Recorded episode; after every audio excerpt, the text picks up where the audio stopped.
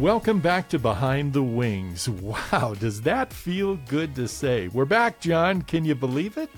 well, we are recording right now, so believe it or not, we are back in season three of Behind the Wings, and 10 new episodes are coming your way. Yeah, we're going to get into topics like refueling satellites in space, America's secret MiG 23 training program, artificial intelligence in aviation, and so much more. We have some great topics, and dare I say, even better guests coming up. And today's episode is one of them. Maybe we should get into the rest of the intro, Rick. Oh, yeah, that's right. Uh, welcome to Behind the Wings, a podcast produced by Wings Over the Rockies Air and Space Museum in beautiful Denver, Colorado. And we've got a lot to explore. Stories about how history shapes aviation today, trailblazers in space, and up close looks at iconic aircraft of the past, present, and future. It's time to go Behind the Wings. Well, we've made it to episode 21, and we are so glad to have you along for the ride. Now, make sure you subscribe in your favorite podcast app, and if you like the show, consider leaving us a rating. It's the best way for new people to discover the show, and we really do appreciate it. As we approach the 54th anniversary of Apollo 11 and the Apollo program, we've got an exciting two part conversation for today's episode. So, John, what do we have for folks today in this extraterrestrial episode? Yes, Rick, you're absolutely right. We've got an exciting one today. On July 20th, we'll be celebrating the 54th anniversary of Apollo 11 and its groundbreaking achievement of bringing the first humans to the moon.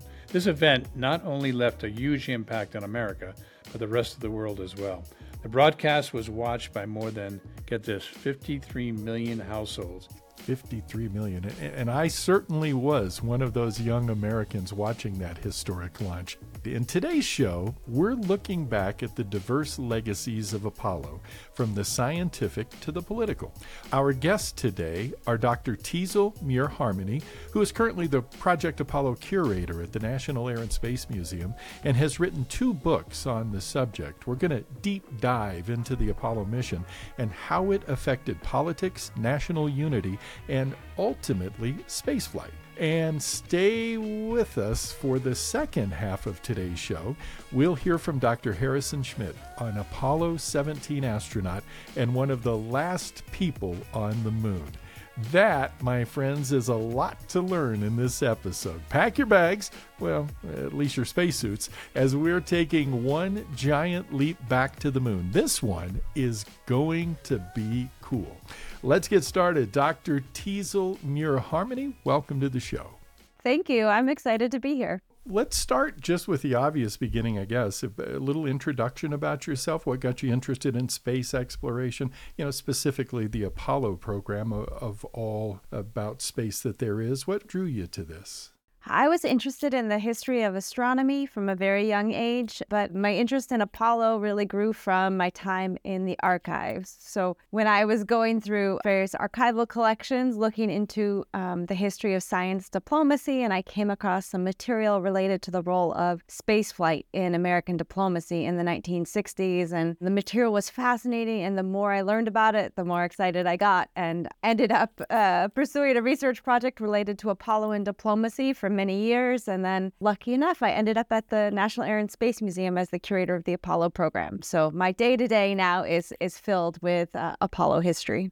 Well, we're going to cover a lot in the interview about the Apollo program, clearly, but its scientific and political goals, as well as how Apollo laid the groundwork for the Artemis program, which we're all excited about now. Of course, it's uh, current, and it's one of those things that we're all looking forward to going back to the moon. But to help set the stage for the legacy of Apollo, I want to start with an example from your book. Now, Apollo to the Moon, A History in 50 Objects is the title of the book, where you discuss Neil Armstrong's experience in Apollo 11.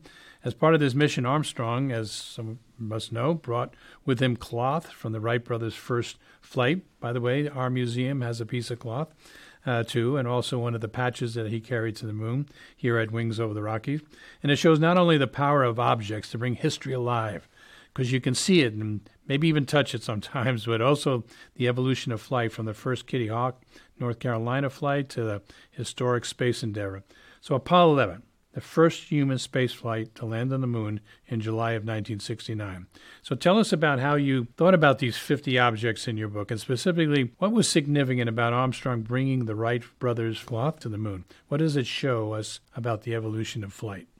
Well, as a curator, I really do appreciate artifacts, not surprisingly, and I thought it would be great to tell the history of Apollo through artifacts um, and to choose a selection of artifacts that really touched on all these various aspects of the Apollo program. Now, you could write countless books about Apollo from lots of different perspectives. There's a question of how we got to the moon. You could do focus on um, an engineering history. There's the politics. There's the domestic politics there's diplomacy. There are lots of individual stories. I mean, there are lots of ways to think about the Apollo program. It is an incredibly significant program that touched on the lives of almost everyone on Earth. So I thought that uh, selecting a, a, collection of artifacts to tell that story that relate to those different ways that we can think about Project Apollo would be a useful way um, to introduce the topic to people. So I start off the book with that piece of the Wright brothers flyer that Armstrong brought to the moon because I thought it was a wonderful demonstration of how objects can connect us to the past and how mm-hmm. Armstrong mm-hmm. recognized that and connected his flight to that first flight of the Wright brothers. And uh, it was a demonstration of that connection, bringing those two important moments in history together and really uniting them through an artifact. And I chose artifacts in the book that really demonstrate um, not only the history of Apollo from a lot of different perspectives, but the important role that artifacts play in our lives.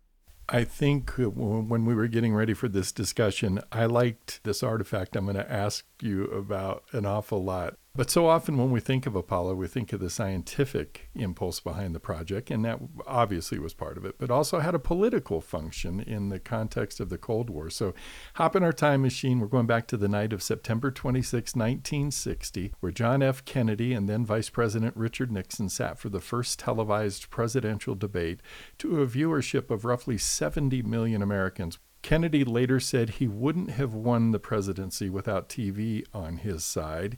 And it's exemplified by another one of the objects you highlight in your book, Apollo to the Moon, with the chair Kennedy used in that very debate. The Soviet Union is making great gains. It isn't enough to compare what might have been done eight years ago, or 10 years ago, or 15 years ago, or 20 years ago. I want to compare what we're doing with what our adversaries are doing, so that by the year 1970, the United States is ahead Kennedy's experience with the power of television certainly helped set the stage for the uh, Apollo program as well. We so often focus on the scientific merits of Apollo, but what did it mean politically? And what can we learn from Kennedy's debate chair? I, I was just, I was so fascinated with this selection of artifacts. Yeah. The debate chair has been a little bit controversial. Not everyone likes that I've included it, but I wanted to include it to talk about this story of how Kennedy was really attuned to public relations and public image, and both when it came to domestic politics. So, when he was running for president, he understood the importance of this public debate, of, of television, of the way he presented himself to the American people having an impact on being elected and then in his political career as well. But he also understood this in terms of foreign relations, and he appreciated the importance of public impressions of the United States. So, to him, the way he talked about it is winning the hearts and minds of the world public. Now, he thought this was necessary for U.S. global power, especially within the context of the Cold War. And if you go back and you read his first proposal of Project Apollo to Congress in May 1961, he's very, very explicit about why he's proposing to send humans to the moon. And he talks about the impact of Sputnik and Gagarin's flight on the impact of the minds of men everywhere who are attempting to make a determination of which road to take. And so the debate chair ties into this larger approach Kennedy had in politics and how he understood public relations and its relationship to uh, to politics. Now let's get a bit deeper into what we learned from Apollo. It was partly about science, mission of course, but also, as we have been discussing, had large societal, even global impacts. Now we'll make an example of what your latest book Operation Moonglow, a political history of Project Apollo. You write in the book, John F. Kennedy identifies and leverages the political power of image. But acting director of the U.S. Information Agency, Donald Wilson, said, What he, meaning Kennedy, understood less was the proper direction of American space program. Ultimately, those iconic images of Apollo 11, watched by the majority of Americans at the time and viewed around the world, bolstered American national strength. How did Kennedy bridge that gap from initially having some skepticism about the role of space exploration to championing the Apollo program? It's almost as if he knew how powerful those images and broadcasts of Apollo would be for America's national image and strength. What changed Kennedy's mind that going to the moon was important, despite that he knew it would be incredibly challenging and an expensive endeavor? Kennedy's mind was changed by the public, international public response to uh, Yuri Gagarin's flight. Now, this was the Soviet Union's achieved the first human space flight uh, with Yuri Gagarin's flight. Had a huge impact on the way that Kennedy thought about spaceflight and space exploration. He was following how that news was reported internationally, and that was followed in quick succession by the failure of the Bay of Pigs, and that had a negative impact on the image of the United States abroad. And so Kennedy saw this in terms of we need to improve the United States image abroad. How do we do it? Space exploration is really capturing the imagination of people. It's really impacting the ways that people think about the Soviet Union and the United States. Um, and so it'll be necessary to invest in spaceflight. And I think it's important to emphasize that before Kennedy became president, he wasn't that interested in space. His science advisor did an assessment of the American space program and recommended that he even consider canceling the Mercury program. Now, this is the, the first um, American human spaceflight program uh, was very, very skeptical about human spaceflight. There were proposals, estimates for how much it would cost to send humans to the moon um, months and months in advance of Apollo. So the Eisenhower administration got them, Kennedy got them during transition, and it was seemed just far too expensive and, and not what the nation should be investing in at the time. Now, things changed very, very quickly for Kennedy. Um, and that's in large part because of the success of the Soviet Union's human spaceflight, Yuri Gagarin's flight, and the international response to that, coupled with uh, the Bay of Pigs. And it became clear to Kennedy very quickly that it had to be space. So initially, he thought that the U.S. had to have some kind of demonstration of its technological and scientific capability. And he thought maybe something like the desalination of water or some other type of impressive feat. But it became clear that it had to be space exploration. So he asked his advisors to find him a space program, and this is how we put it, that promises dramatic results that we can win. So the drama of it, that public relations side of it, the image of it was sort of baked in from the very, very start. And his advisors came back with this idea that we send humans to the moon, we land them there, return them safely back to the Earth before the end of the decade. We choose to go to the moon in this decade and do the other things not because they are easy, but because they are hard. Because that challenge is one that we're willing to accept, one we are unwilling to postpone, and one we intend to win, and the others too. There's so many achievements and takeaways from Apollo. You know that better than, than John and I. Technological advancements, international cooperation, scientific discoveries, human achievement. We've talked uh, quite a bit about the political side, but when you look back on what stands out to you as uh, the major achievement of the program and Apollo's legacy, what is that? I mean, if you can only write a book about one of them, right? There's one thing, Teasel, and you can write about this, what would it be?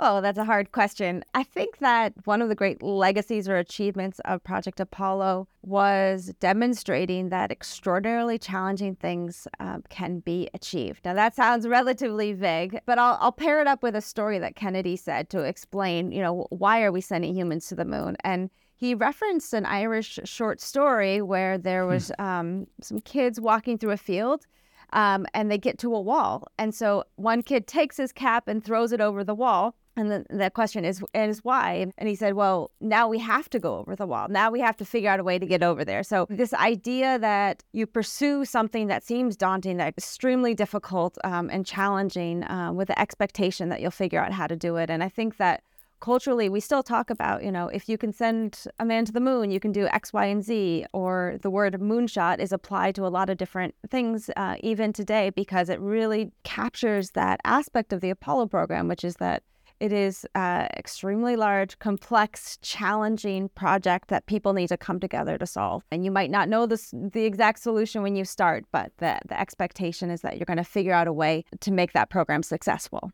It was a wild west era in a sense. Everything was new. What was the impact of these discoveries on our understanding of the moon and space exploration?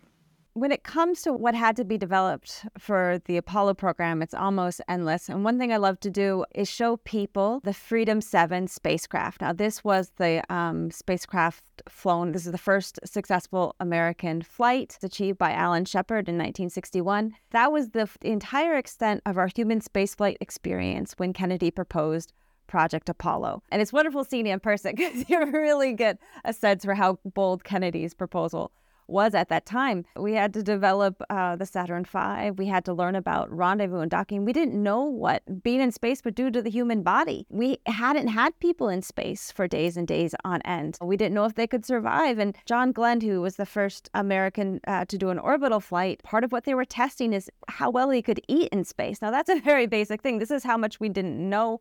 We didn't know what it would be like to land on the moon, um, how much you might sink into the lunar surface. So, what had to be learned and what had to be developed is, is almost endless. And one of the things I like doing as a curator, uh, you know, we have so many artifacts from Project Apollo, and you can pick almost any single one and talk about all the work that went into that development and how many individual things had to be thought through in order to make the program a success. And I love pointing out the heat shield on the command module. And uh, it's a honeycomb shape. In, the honeycomb is filled with resin that was injected each cell by hand um, by people. And they, whenever there were any kinds of issues with the heat shield um, after they x-rayed it they would drill those out and prepare them to ensure that it would be safe. And that is just one small element in thousands and thousands of different aspects of the program that had to be figured out had to be paid close attention to to ensure that that program was a success. So uh, always great to point out hundreds of thousands of people made project apollo a success as we go now through this conversation, we keep uh, fast forwarding through the past hundred years of flight, thinking back to the Wright brothers at the beginning of the show and spaceflight, which uh, I don't dare say is cooler when I'm sitting next to a fighter pilot, but we'll just say spaceflight is pretty darn cool. How did the Apollo program help set the stage for subsequent missions and programs? So we have the learnings for more than 20 years on the International Space Station and other steps along the way, but now with Artemis NASA and its partners around the world are going back to the moon. And it's not the first time, but this time we're going back to stay. And what lessons from Apollo will most importantly, do you think, be applied to Artemis? One important lesson from Apollo is bring duct tape. it may sound like a, a, a, sort of a silly response, but I can tell you there are many instances during the Apollo program where the duct tape they had on board saved the day. And that's part of this larger culture of the Apollo program, which is be prepared. And the the training that went into every single mission, every single aspect of Apollo was what are these elements that was essential to its success. And so for an Apollo mission, um, the astronauts would tra- train roughly eight hours for every hour of the mission. And that's on top of all their previous training um, in general. Uh, they really ensured that they would be prepared for any problem that came their way. And then, you know, they still had duct tape on board for things that arose where they didn't anticipate. And so the Apollo program has many, many lessons to learn. Um, that's just one of them. And I'm sure uh, the Artemis program is taking that into consideration. Well, that's a good point. You know, as we think of the objectives and aspirations of the Artemis program, what are some of the key similarities and differences between the two programs? You've alluded to some, but what stands out in your mind? One of the important differences between Apollo and Artemis is there are different rationales for these programs.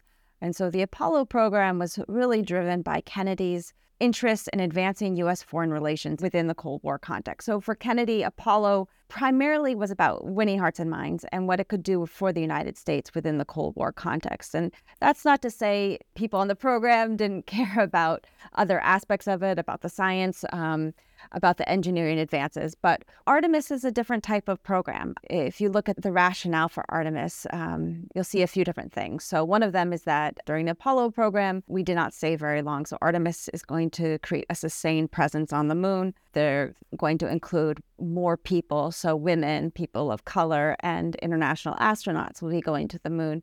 Um, and there's also this expectation for economic benefit and for science. And so Artemis is motivated by a lot of different things. There are a lot of different goals. It's a much longer term program. A sustained presence uh, on the moon pretty exciting idea to think about. Not only what we could learn scientifically, but also what it could mean for the development of a cislunar economy and when we say cislunar economy, we're talking about economic activities taking place in space, either on the moon or in orbit around the Earth or the moon. There's still so much ahead of us. Discuss with me, Teasel, if you would, a little bit about just what you're excited about about this next chapter, you know, with with your life's work and, and all you have done. What is it that Artemis is getting ready to do that most excites you? One of the things that excites me most about future lunar exploration is the possibility of building radio telescopes on the far side of the moon. I have this deep interest in astronomy and astrophysics, and the potential of setting up observatories on the far side of the moon is quite exciting. And we've seen the impact of the Webb Space Telescope most recently, and and thinking through what might be possible using the moon as a base for a huge, huge observatory, multiple observatories, is quite thrilling. And, and that would be made possible in part by the Artemis program. About time to wrap up, and so I'm going to take you back to your wheelhouse. How do you describe to somebody what Apollo did, not just for humanity, what it did for space exploration, but what it did for America? What did Apollo do for us? One of the great achievements of Apollo was how it was able to bring people together and create a sense of optimism and sort of forward looking perspective and, and hope that was expressed by many people at the time. And one of the things I like referring back to is when the Apollo 11 astronauts were on the lunar surface, President Nixon called them up and he um, he made comments about how they had traveled farther than any humans had traveled uh, before. That was an achievement, you know, the first steps on another celestial body. So exciting. But he also recognized that more people came together than had ever come together before. And that was a new event in human history. So a greater number of people on the earth participated in a single event. And I think it's important to pay attention to that aspect of the Apollo program. So, yes, we sent humans to the moon for the first time. They landed there, returned safely back to Earth, but we also came together in greater numbers. And there was a sense of unity and a sense that we were citizens of the world as opposed to citizens of just one country you know, as a 13 year old boy at the time, standing on my lawn looking at the moon the night Neil Armstrong stepped on it. And it made such an impact on me as as a 13 year old. And, you know, that was your comment about how it drew us together, I, I couldn't agree with that more as somebody who was young and impressionable at the time. It, I mean, it marked me for the rest of my life. I can't go outside without looking at the moon at night. And I hope that's what it does for the Artemis generation. Teasel, thank you so, so, so much for your time today. This was a great way for us to start our next season. Well, thanks so much for having me on. It was a real pleasure speaking with you. That was so cool hearing from Dr. Muir Harmony and better understanding the role politics played in the Apollo program. Now, if that wasn't cool enough, let's get right into part two. Our second guest, Dr. Harrison Schmitt, flew with the crew of Apollo 17, the final Apollo mission, making him one of the last humans to walk on the moon. He's earned many titles throughout his career at NASA, most notably as the first and only professional scientist without a military background to step foot on the lunar surface. Dr. Harrison Schmitt, what an honor. It's great to have you here. Well, it's great to be here, and I appreciate the opportunity. So, we're going to get started with this. We're excited to continue this episode with a former NASA Apollo astronaut. But before we get into your insights on the Apollo program, let's start with how you came to be one of the last men on the moon. You were originally slated to fly on the Apollo 18 mission. However, NASA canceled the program and announced Apollo 17 would be the last. And as I understand it, you were moved to the Apollo 17 crew and had support from other scientists saying it was important important to get you as a geologist onto that last Apollo mission. So tell me more about your journey to becoming an Apollo 17 astronaut and why it was so important to have a geologist on that mission. Well, it was important to have geology as part of the Apollo program, and that was recognized well before even Apollo 11 and Neil Armstrong people in NASA were of one mind that uh, science had to be included in the program, and it just developed from there. And it began really with uh, Harry Hess and George Low, and Homer Newell was involved in NASA's side in uh, deciding that they would select in the fourth group of astronauts a group of scientists. I was, uh, for a while, being considered, at least at headquarters, as a prime crewman for the Apollo 15 lunar module pilot uh, position. Deke Slayton was never too enthusiastic about having scientists in the astronaut program to begin with. And he, uh, as near as I can tell, persuaded uh, Low that, well, let's put him on the backup crew. So I joined Dick Gordon and Vance Brand on the backup crew for Apollo 15. But Apollo 15 gave me a chance to really get into a mission uh, ready uh, kind of posture. And during the Apollo uh, 15 uh, activities, it became clear finally to the astronaut office, at least, that uh, Apollo 18 was not going to fly. And that would have been Dick Gordon's mission with Vance and myself. And so then headquarters began to put a lot of pressure on Slayton and finally just overruled him and said, You're going to put Jack Schmitt on that mission. And, uh, and I flew instead of uh, Joe Engle on the Apollo 17 mission. That was a great beginning. Now, in your book, Return to the Moon, you write Whenever and however a return to the moon occurs, one thing is certain that return will be historically comparable to the movement of our species out of Africa about 150,000 years ago. That framing of space exploration alludes to a major impact on the arc of humanity. What is so consequential about human space exploration, with Apollo being that first step of bringing humans beyond the bounds of Earth's gravity? It is gratifying to see that NASA has picked up to some degree on the theme that you just articulated from my book and that now the consequence is not only to go to the moon to stay, but to use it as preparatory to go on to Mars. And the reason why this is so important to the human species is that the Earth is not necessarily and, and theoretically not a permanent place to have the species reside. And so uh, we really are doing pretty much what uh, was done as the species moved out of Africa, in that we're beginning to lay the groundwork for the species to populate at least the solar system but I'm sure that it will go beyond that. Apollo 17 was was obviously your first mission as an astronaut, but it wasn't your first time working on the Apollo program. You helped train several astronauts on how to be geologic observers while on the moon and then studied those samples upon return, right?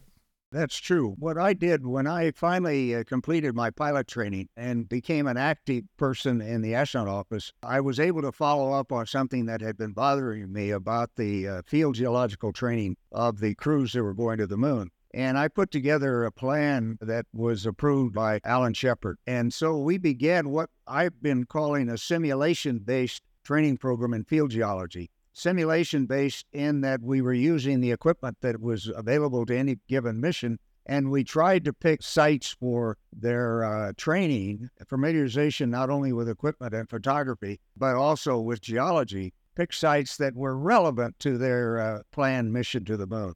And that uh, program then was carried forward after Apollo 13 into 14, 15, and 16, with the crews getting up to a week a month uh, in the field on specific geological areas, and but still learning all this, the procedures and the equipment, uh, use of the equipment that was going to be necessary for their mission. And it really worked out extremely well. The the gift that keeps on giving from Apollo in science, at least, are the samples. And uh, from those uh, six missions, we have 840 or so pounds of lunar materials that are still actively being researched today. I'm very deeply involved in that myself, primarily in trying to synthesize all the analytical work that's gone on uh, on the Apollo 17 uh, mission samples. But uh, still, many, many others are, are working. Graduate students uh, through many generations now have been trained on in lunar science and planetary science because of what we did on Apollo. And that was a result not just of Apollo 17, but of the training and the uh, enthusiasm of the other crews. You know, when you came out for the 50th anniversary of Apollo 11 just four years ago, and it was amazing, you know, to talk about your experiences. And I'd like to uh, talk about what's it like to be on the moon. The Apollo program left a huge impact on our scientific understanding of the moon, and it continues to inform our current space exploration ambitions. So while on the surface of the moon with Mission Commander Eugene Cernan, the two of you completed three moonwalks, each over the course of the mission, resulting in the longest total duration of lunar surface extravehicular activity on a single mission. So EVA refers to the time spent outside of a space vehicle or space station. With all that time spent on the lunar surface, can you share with all of us earthbound humans uh, what it was like to walk on the moon? I can only begin to imagine. Well, the best answer that I have to that question is imagine yourself on an infinite expanse of beach sand with one sixth gravity giving you the feeling as if you're walking on an infinite trampoline. And that's what you get used to very quickly, it turns out. I don't think any Artemis astronaut is going to have any difficulty at all adapting uh, rapidly in an hour or so to that experience and, uh, and having a great time doing it. It really is a remarkable opportunity for uh, enjoyment as well as for productive exploration. The visual aspects of being on the moon are really uh, quite remarkable as well. You have to realize, at least for Apollo 17, we were in a valley deeper than the Grand Canyon. But I think the difficult thing to get used to, but people will get used to it the longer you're there, is that the sky is black. Uh, it's not blue like you're used to here. And so uh, having these brilliantly illuminated mountains placed against a blacker than black sky with your home, the earth, over one of them continually. Anytime you wanted to look up and see home, you could, even though it was 250,000 miles away, it still was home. Someday you have to realize that there will be generations of young people who will maybe come back to Earth and look up at the moon as home. That'll be an interesting time in history to see that happen. Since we're on this topic, the blue marble taken during the Apollo 17 mission, one of the most famous photos of the Earth. It not only is visually striking, which it is, but it's become a symbol often found in classrooms, film, TV, throughout popular culture. Many of us have seen the iconic image at least once in our lives and have been wowed by its beauty. Talk about that. Well, this is going to uh, sound nerdy to some people, but uh, when I launched, I carried in my uh, spacesuit pocket the latest full Earth satellite pictures in black and white at that time. And I, it was part of a plan that I had uh, organized with the meteorologist at Patrick Air Force Base to spend three days observing weather patterns, cloud patterns on the Earth, and to document those with Hasselblad photographs such as the Blue Marble. The Blue Marble picture is one of many, many pictures of the Earth that I took to document these weather observations uh, over a three day period. And so, again, being somewhat nerdy, it was just part of the plan is to have a chance to see it. And then you also have to realize that geologists wouldn't be surprised at seeing the Earth out the window. I mean, we're geologists for crying out. Mm-hmm. and, and we know that the Earth is in space, and we've been studying it here and to see it out in space, and yeah, that's where it's supposed to be. Yeah. now, other people of other professions may not have that same reaction, but it was really a, a glorious time and a wonderful time to have is to be able to observe something that you're reasonably familiar with, but doing something special, and that is to try to understand some of these southern hemisphere weather patterns that were at the time far more mysterious than uh, they are today. It's an amazing perspective. Jack, one of the things that's uh, pretty impressive as a geologist, your expertise and insight were vital to the success of Apollo 17 when it came to collecting moon samples. Throughout Apollo, 2,200 separate lunar samples totaling 842 pounds that you mentioned were returned to Earth. A portion of a rock will be sent to a representative agency or museum in each of the countries represented by the young people in Houston today and we hope that they will, that rock and the students themselves will carry with them our good wishes, not only for the new year coming up, but also for themselves, their countries, and all mankind in the future. What did you learn from these samples? Do any of the samples from Apollo 17 stand out to you?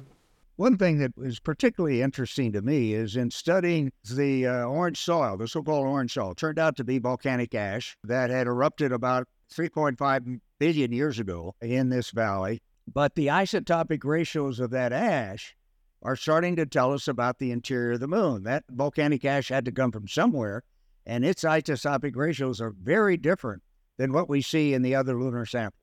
And, uh, and in fact, they match to a significant degree the ratios that we see in what are called stony meteorites, chondritic meteorites. And it's starting to say that the interior of the moon really has been cool for most of its history relative to the rest of it. And that starts to make people start uh, question, certainly I, I have questioned for a long time, this idea that the moon formed by a giant impact of a uh, Mars sized asteroid on a young Earth. Uh, that I think is probably not the way the moon formed. Uh, but and part of the evidence for that skepticism comes from these isotopic ratios. And so once you start to dig into the details of what other people have analyzed but have not had a chance to really look at as a whole, we're starting to see some very intriguing things. In a whole lot of ways, as we kind of transition a little bit to, to Artemis, we've kind of come full circle since the Apollo days, with both NASA and the private sector setting their eyes once again on the moon. And with the Artemis program, NASA, as we know, aims to get back to the moon and, and to stay there. And it's an entirely different mission set, but Artemis builds on so many of the learnings from you and the Apollo program. And so let's compare and contrast here a little bit, Harrison, if we could. What are you most excited to see come from the Artemis program, and why is it important we get back to the moon? Well, the most important thing is Artemis is clearly focused on the uh, polar regions, particularly the South Pole. We don't know a great deal about the South Pole. Uh, we know it's cold. the lighting conditions are very dynamic, and, and that is a, going to be a real challenge operation. The number of major events that have to go right in order to actually land on the moon is about three times the number of events that had to go right for Apollo. And that's a big challenge. Now, Fortunately, NASA's younger than it was a decade or two ago, and it's young people that are going to make this happen. It was young people that made Apollo happen, and it's going to be young people that carry off the Artemis program. So, the Artemis project is not only an important step to getting astronauts back to the moon, but establishing a permanent lunar base. The goal requires, as I understand it, inventing and testing new technology along the way with figuring out what lunar architecture is required and to achieve this new mission. You know, in your book, uh, Return to the Moon, you write, a prime objective of private lunar initiative will be to establish a permanent and ultimately independent settlement on the moon. Now, you go on to give several thoughts and suggestions, however, that are practical about how we could eventually have settlements on the moon, ones that could even provide tourism and science centers for further learning. Why is it important to establish a base and possibly a permanent settlement? And what will that look like? You know, some people talk about structures above on the surface, some people talk about structures underneath the surface. What's some of your thoughts, sir? Well, you'll probably have habitats in both areas. I tend to think that it's going to be uh, more viable to be on the surface and to provide the insulation necessary both for thermal control as well as for radiation control. But I would say that, you know, let's study all of these options and see which ones really start to make sense. We know a lot more than I think we're really integrating into uh, these kind of thoughts. We've had an awful lot of time here to speculate on how these might be done and, and not nearly enough time just to be practical uh, about how to operate in that environment as you can see, I'm very optimistic that the challenges of working on the moon are not going to be really much different, for example, than the challenges that faced the first inhabitants of the New World or faced the first tribes that moved out of Africa into Europe. They face comparable environmental challenges, maybe more difficult even than ours because they didn't have the technology uh, that we have developed in the meantime. I'm very optimistic that living on the moon is going to someday become routine, that uh, you will have tourists not only going to the moon, but uh, some generations of lunar inhabitants will come back to Earth as tourists. as tourists. There were so many advancements with Apollo, uh, but all this talk about living and working on the moon and the mission to Mars makes me think we really are just getting started. And you've made that obvious today. And so so we've used up our time limit and our question limit, and I just have to tell you, Dr. Schmitt, as a young teen in the '60s and watching every Apollo mission, I held my breath like the rest of the planet when Apollo 11 went around the dark side and waited anxiously for it to come out the other side. And just, you know, we were all those people at the time. And, and I'm excited to see that maybe this generation now, this it's this generation's turn, and they seem to share some of that common excitement. Yeah, impressive times. Great history, incredible uh, present day excitement, and wow, for the future. It's just going to be something to really watch. So thank you, sir. You know, you look good enough and sound good enough to go back up. I mean, you could hop on one of those Artemis flights and beat John Glenn's uh, age record for being in space, you know. well, if somebody would ask, I think I'd jump at the chair. Harrison, thank you so much. It's been a pleasure. Well, thank you, and good luck to the Wings and to uh, everything that you all are doing. Golly, what a cool opportunity to get some really unique perspectives on the Apollo program. Dr. Harrison Schmitt is the author of Return to the Moon Exploration, Enterprise, and Energy in the Human Settlement of Space. Dr. Teasel Muir Harmony is the author of Operation Moonglow, A Political History of Project Apollo, and Apollo to the Moon, A History in 50 Objects. We'll leave links in the show notes, so if you enjoyed this conversation, be sure to check those out. There were so many interesting aspects of Apollo I hadn't considered. You know, John, what I loved really today, Harrison Schmitt at 88 years of age how he's still involved in the space program, how brilliantly he recalls every aspect of his journey with Apollo. He's a remarkable, remarkable man, and I was really taken with that. And of course, uh, Dr. Teasel Muir Harmony. What I appreciated from Teasel was her enthusiasm for Apollo, and I think that goes a long way towards others in her generation and, and those younger to create some enthusiasm and then for what Apollo was and what it meant and how that'll direct them into maybe a better appreciation for Artemis.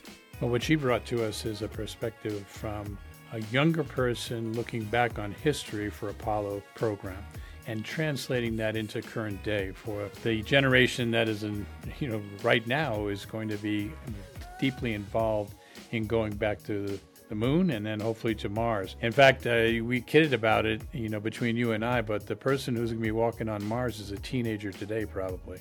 So she kind of helped bring that connection to the present day, while uh, Dr. Schmitt uh, was able to give us perspective from the past.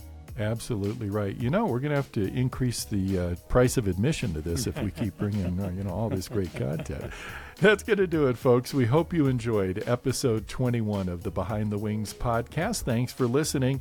A reminder, be sure to visit wingsmuseum.org slash podcast to join the conversation and access the show notes.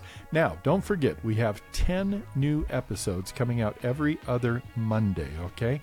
Make sure to head over to Apple Podcasts, Spotify, or wherever you listen and subscribe. You're not going to want to miss this, I'm telling you. And while you're at it, be sure to leave a review. It's the best way way to get our show out there, and we greatly appreciate hearing from you. That's it. We'll see you next time, right here on Behind the Wings.